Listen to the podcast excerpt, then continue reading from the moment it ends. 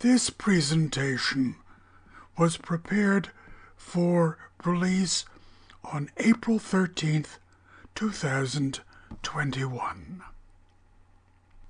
Greetings. This is Teri Noel Towe. April 13th is the anniversary of the premiere of Handel's Messiah.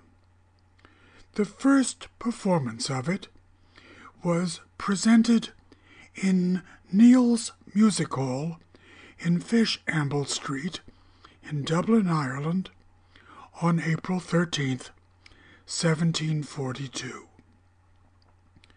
And Messiah, as Handel premiered it that night, sounded significantly different from Messiah as 99.999% of all listeners nowadays know it to be.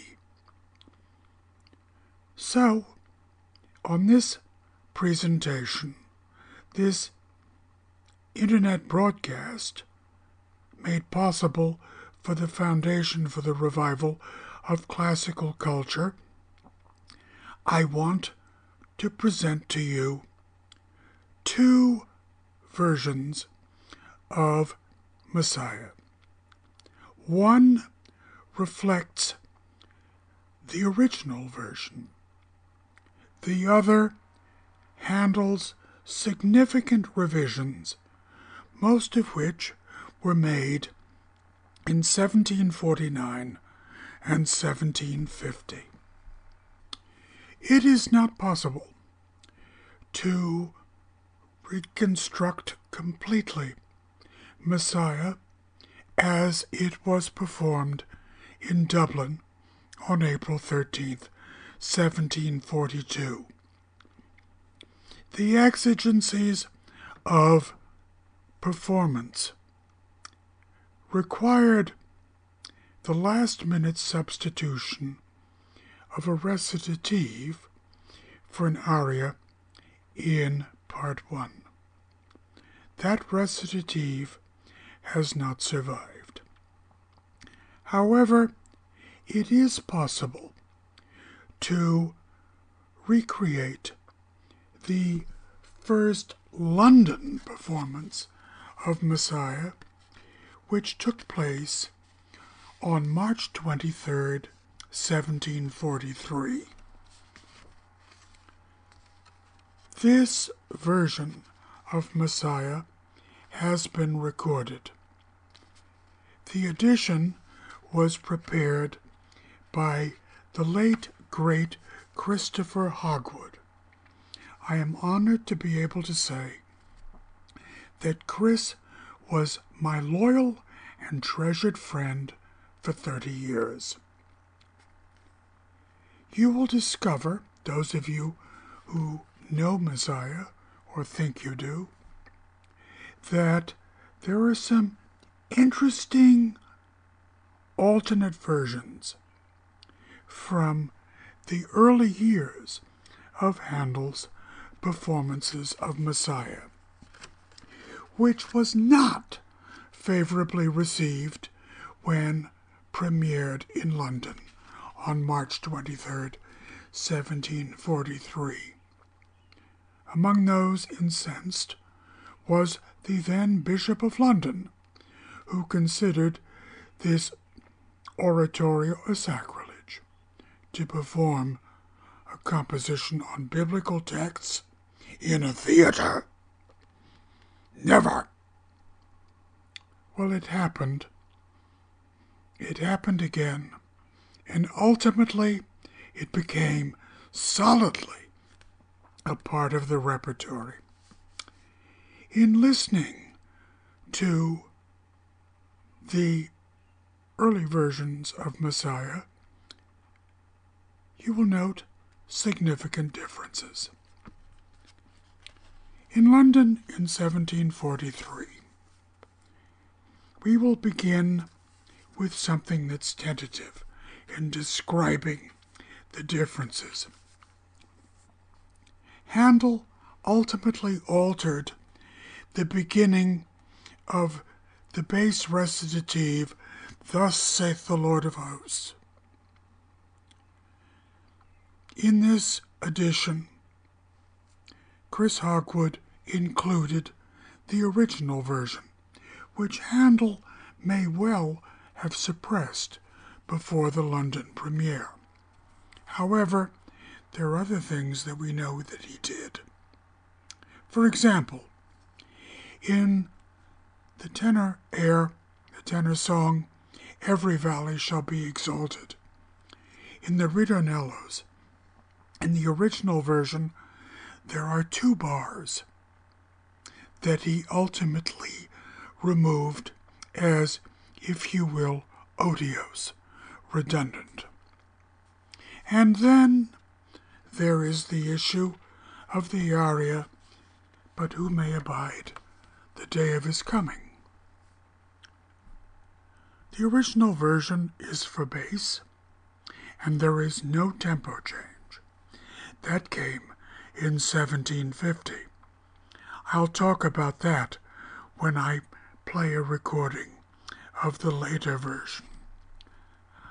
Another significant difference, and this happened only, only in London in 1743.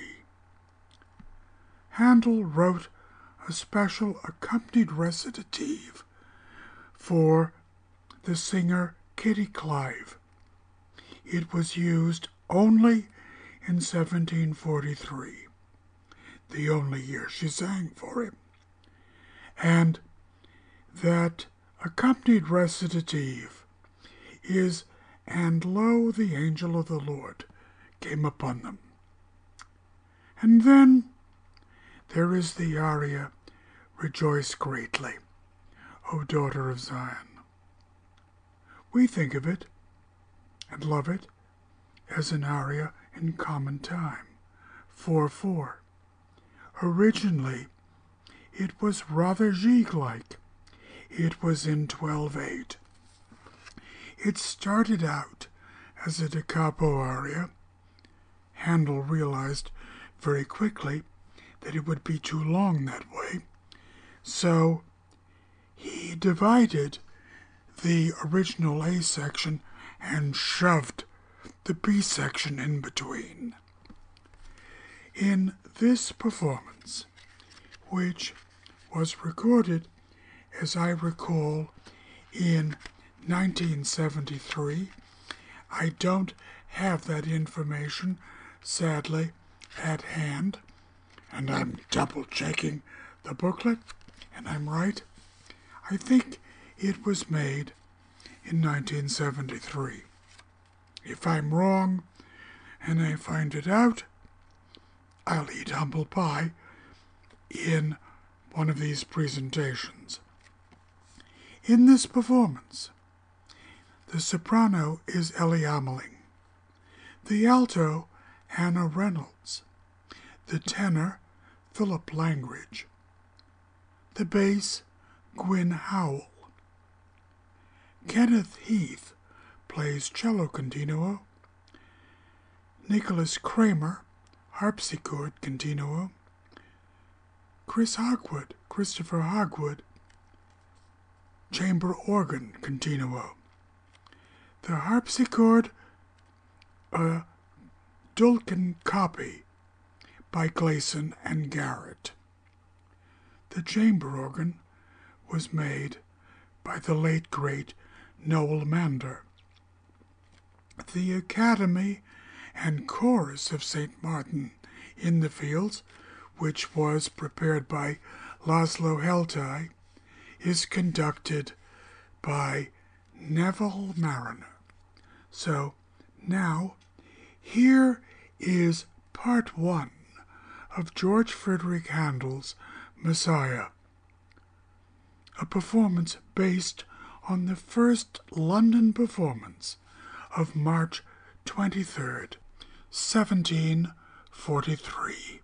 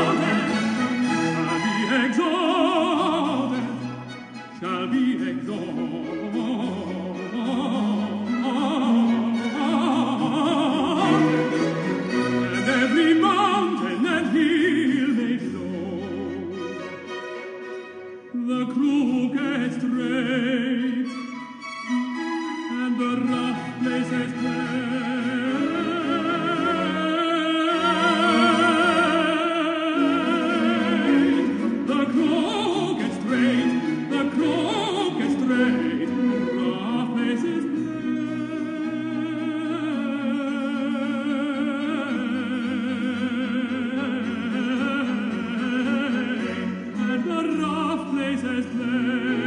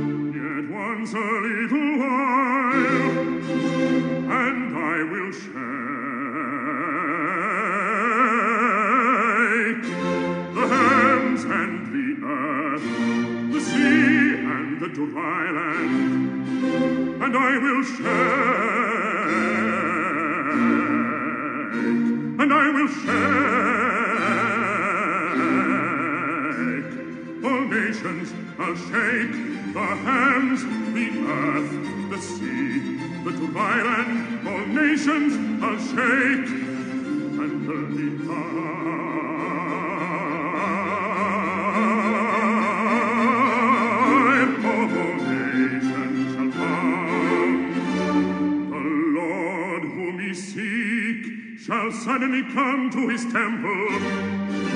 in the messenger of the covenant, whom ye delight in. Behold, he shall come, saith the Lord of hosts.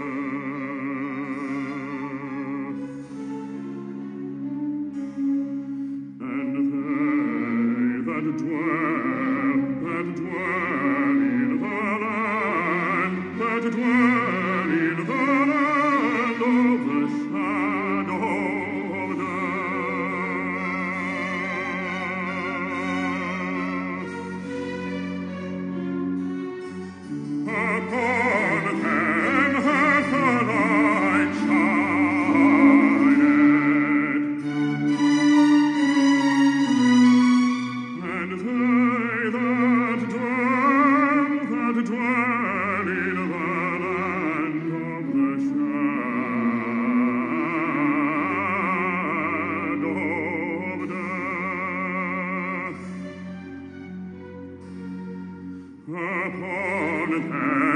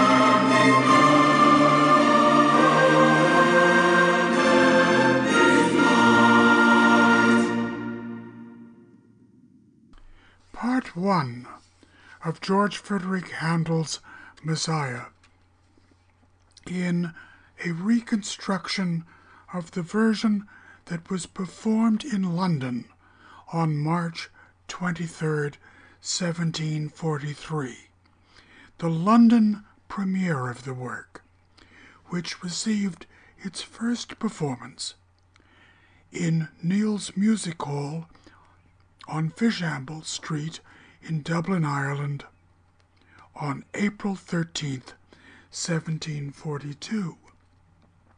In this performance, you heard Elly Ameling, soprano, Anna Reynolds, contralto, Philip Langridge, tenor, Gwynne Howell, bass, Kenneth Heath, cello continuo, Nicholas Kraemer, harpsichord continuo, Christopher Hogwood, chamber organ continuo.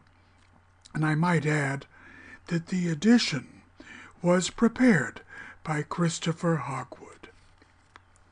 The harpsichord, a copy by Clayson and Garrett of an instrument built in 1745 by Dulcken. The chamber organ, built by the great Noel Mander. The chorus of St. Martin in the Fields was prepared by Laszlo Heltay. The Academy of St. Martin's in the Fields and all of the other performers were conducted by Neville Marriner.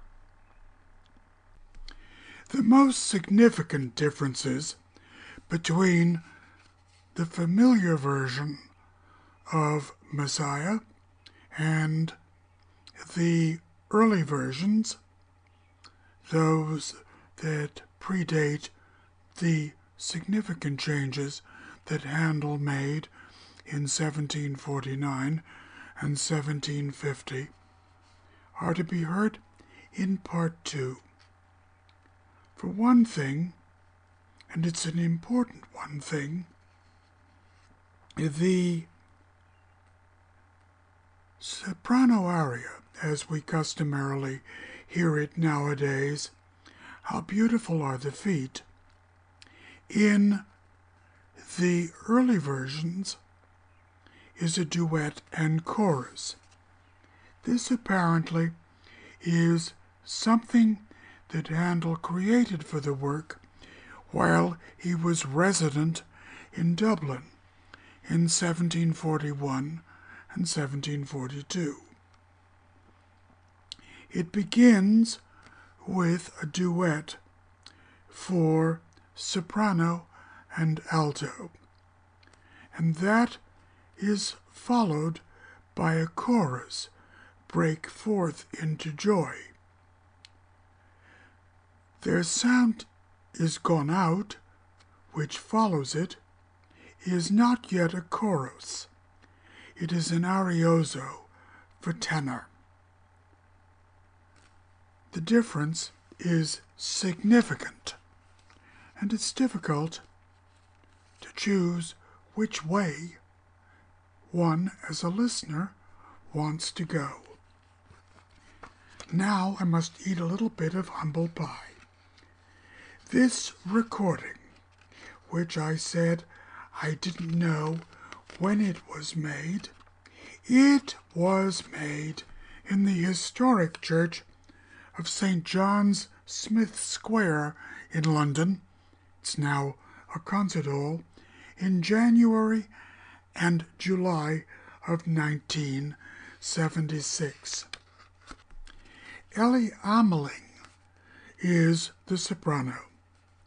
Anna Reynolds, the contralto, Philip Langridge, the tenor, Gwynne Howell, the bass, Kenneth Heath, continuo cello, Nicholas Kraemer, harpsichord continuo, playing a Clayson and Garrett copy of a mid 18th century Netherlandish instrument by Dulcken, Christopher Hogwood, chamber organ continuo, playing a chamber organ built by the great Noel Mander. The Academy of St. Martin in the Fields and the Chorus of St. Martin in the Fields all are conducted by Neville Marriner. Part 2 of Handel's Messiah in a reconstruction of the first London performance given on March 23, 1743.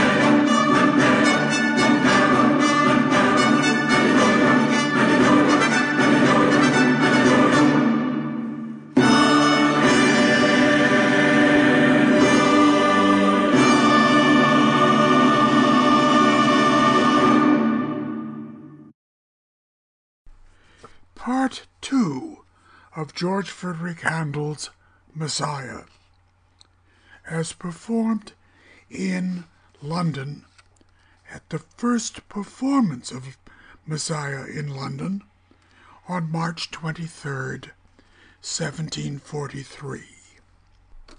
Elly Ameling, soprano, Anna Reynolds, contralto, Philip Langridge, tenor, Gwynne Howell, bass. John Wilbraham, first trumpet, Kenneth Heath, cello continuo, Nicholas Kraemer, harpsichord continuo, playing a Clayson and Garrett copy of a mid 18th century instrument by Dulcken. Christopher Hogwood, organ continuo, playing a chamber organ by Noel Mander the Academy of St. Martin in the Fields, and the chorus of St. Martin in the Fields, which was prepared by Laszlo Heltay, all under the direction of Neville Marriner.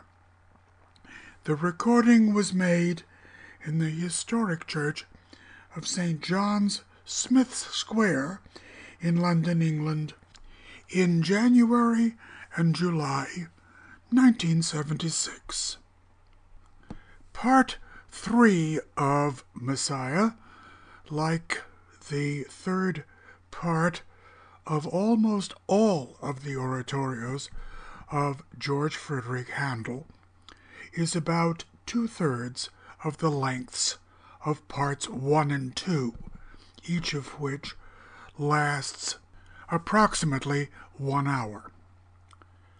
I am convinced that the reason that part 3 of the Handel oratorios is always about two thirds the lengths of parts 1 and 2 is that is the point in the evening when Handel presented the concerto at the organ. So, we're going to have an organ concerto. The one I have chosen, I think as you listen to it, you will understand why. Shall we say there is a th- certain thematic relationship to be perceived in one of the movements with one of the most famous movements in Messiah.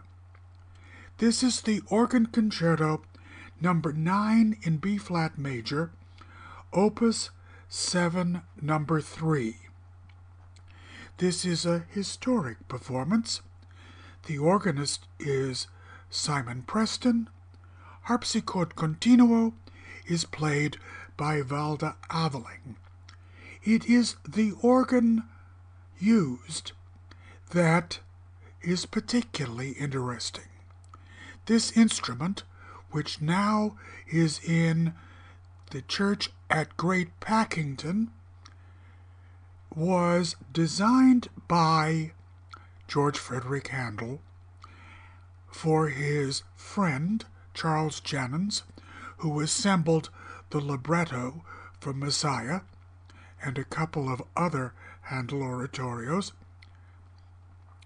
Jennens was one of the wealthiest men in England, and he and Handel were friends. Jennens asked Handel to design the instrument, which was built according to his specifications. Ultimately, a second keyboard was added also, apparently, to Handel's design. Handel visited with Jennens from time to time, so it is a certainty that he played this organ. Mr. Preston is partnered by the Menuhin Festival Orchestra, conducted by Yehudi Menuhin.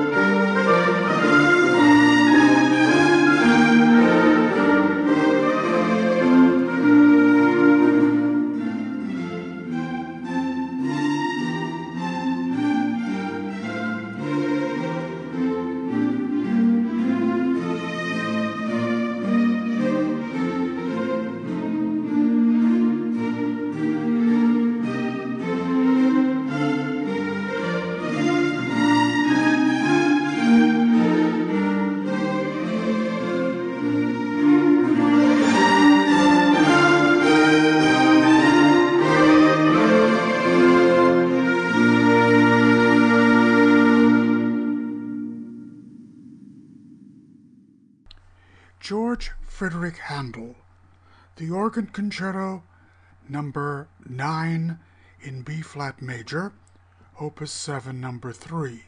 I might add that the numbering system that we use is not one that was used by Handel. The only ones to which our numbering system applies are the Opus 4 concertos, the six concertos Opus 4, which were the first ones published. So therefore, they are numbers 1 through 6. In that performance, which was recorded in 1969, Simon Preston was the organist, Valda Aveling played harpsichord continuo, the Menuhin Festival Orchestra was conducted by Yehudi Menuhin. He had not yet been knighted, was not yet Sir Yehudi, and ultimately he became Lord Menuhin. He was, by the way, a lovely human being. I had the honor and privilege of knowing the gentleman. Part three of Messiah, a recreation of the version first presented in London in March of 1743. March 25th, 1743. No, March 23rd, 1743, to be precise.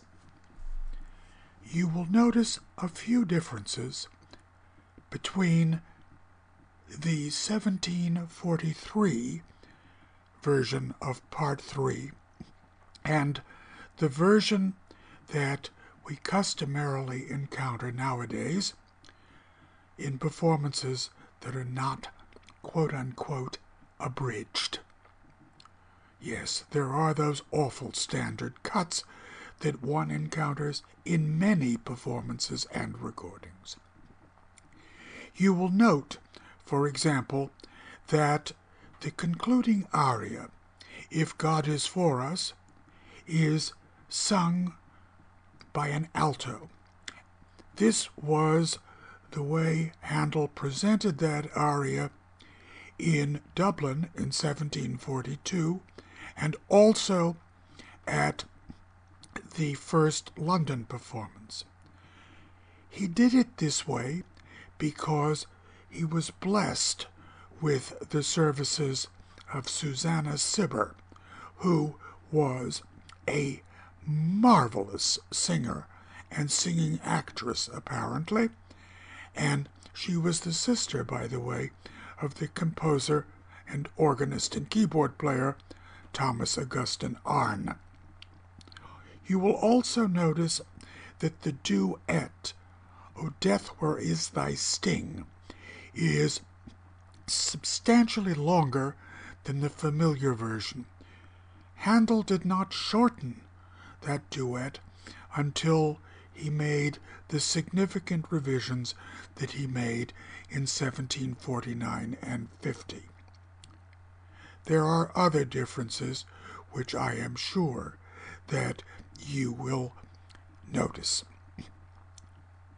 Once again, this is the historic recording of the recreation of the first London performance of March 23, 1743, that was prepared by Christopher Hogwood for Neville Marriner.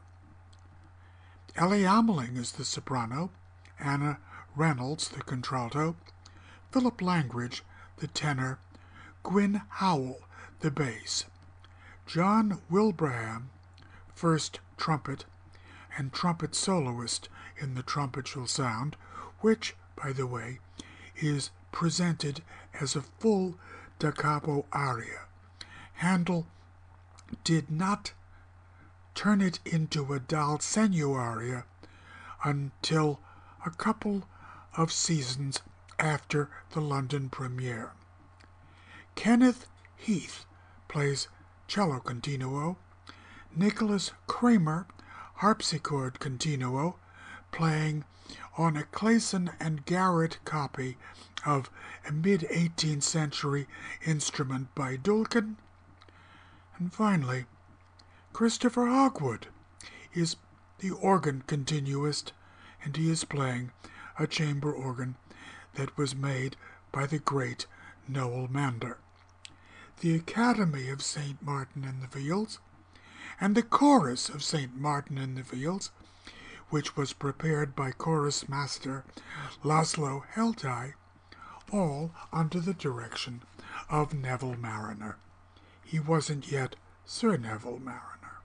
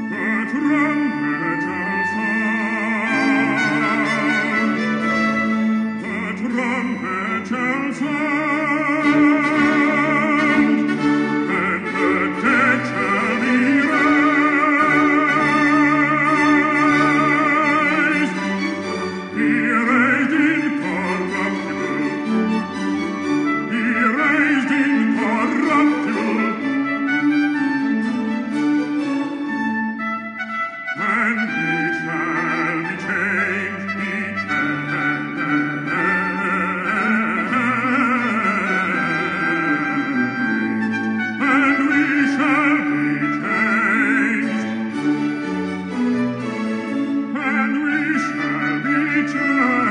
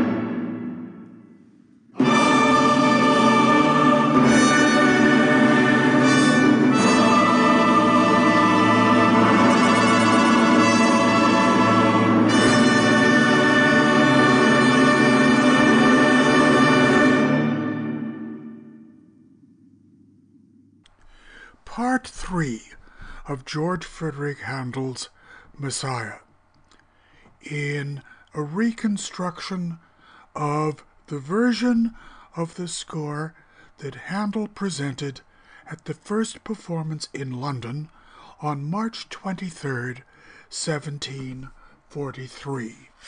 The performing edition was prepared by Christopher Hogwood.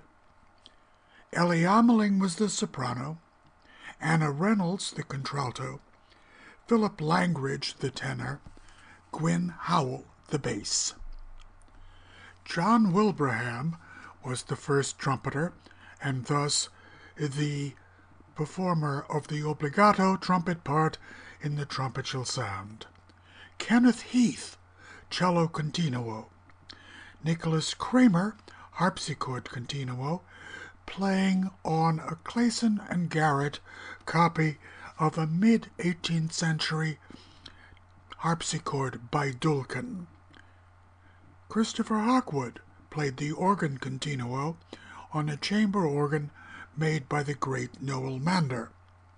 The Academy of St. Martin in the Fields and the Chorus of St. Martin in the Fields, prepared by chorus master Laszlo Heltay, all were conducted by Neville Marriner in this recording, which was made in the Church of St. John's Smith Square in London, which is now a concert hall, in January and July of 1976.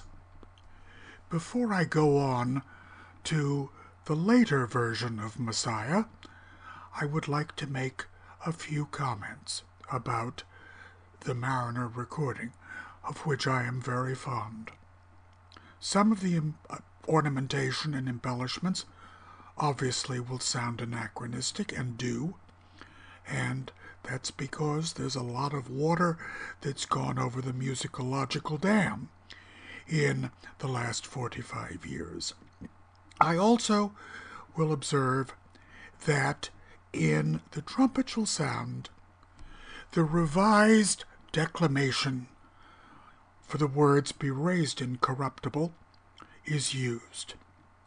There is absolutely no evidence that Handel approved this change.